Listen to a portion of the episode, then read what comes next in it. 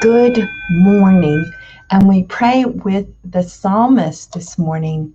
To the upright I will show the saving power of God.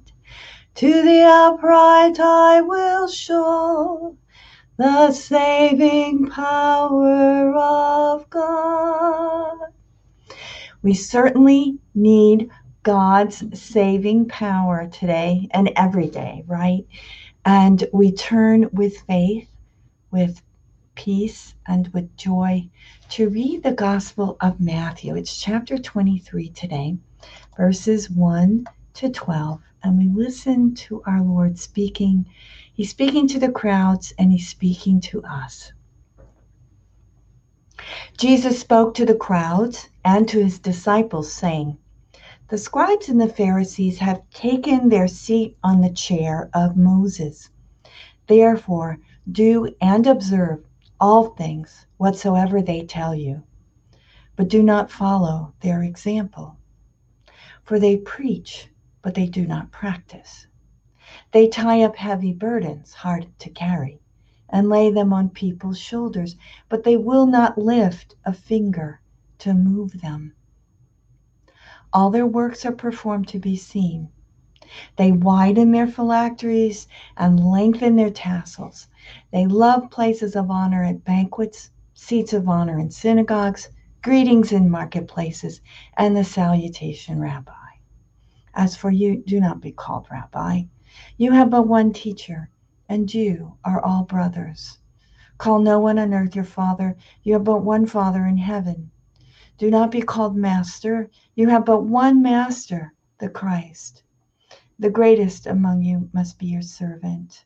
Whoever exalts himself will be humbled, but whoever humbles himself will be exalted. The gospel of the Lord. Praise to you, Lord Jesus Christ. So, what is Matthew trying to tell us today in this gospel? Telling the words of our Lord and the lessons.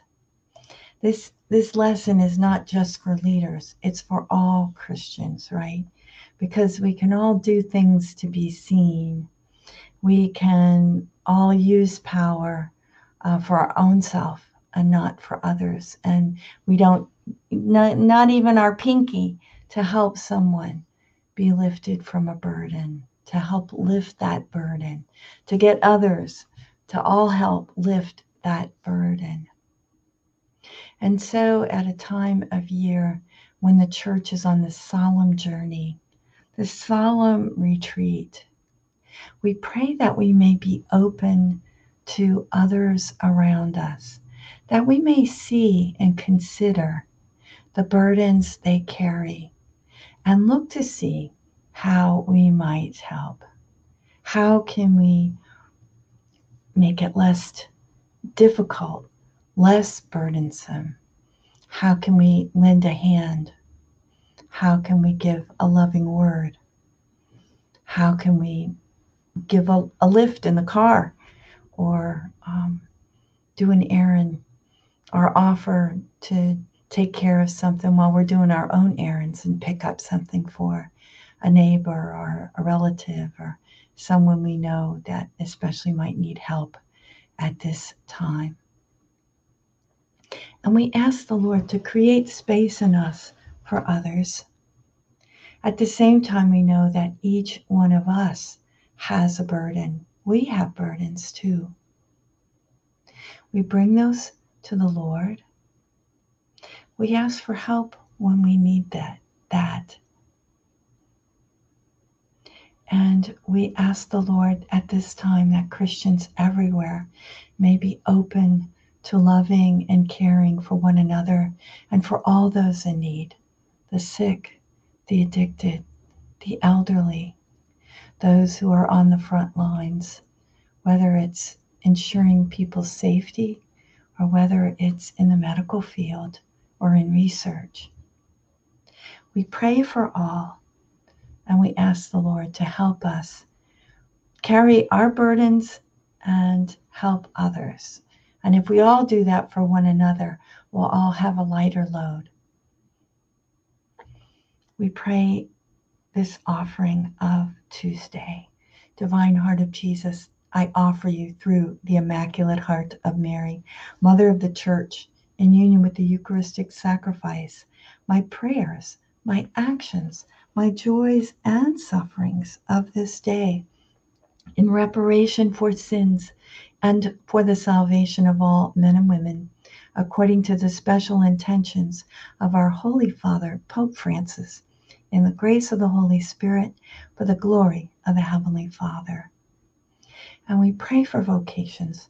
O Jesus, eternal shepherd of our souls, send good laborers into your harvest.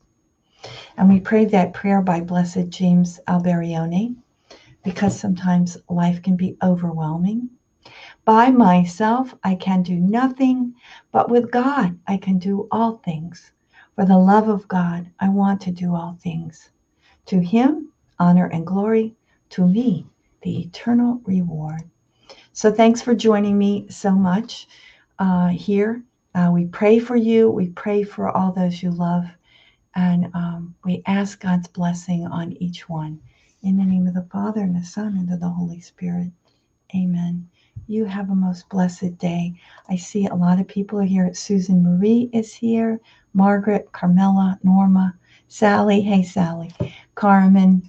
Uh, so many people. Sheila, Mitch, Jana, uh, Jennifer. We pray that you may have a blessed day. You who are here with us now, and everyone who joins us later. And just keep working at it, keep following the Lord, keep doing your part. And when you fall, ask God's mercy. He gives us mercy. It's a great time of the year to make sure you go to confession. We need to go to confession all year long, but let's a special time of repentance. And the grace of that sacrament is so great to help us remember the marvels of the Lord in our life. We ask his blessing. In the name of the Father, and the Son, and the Holy Spirit. Amen. Oh, two blessings today. Have a great day.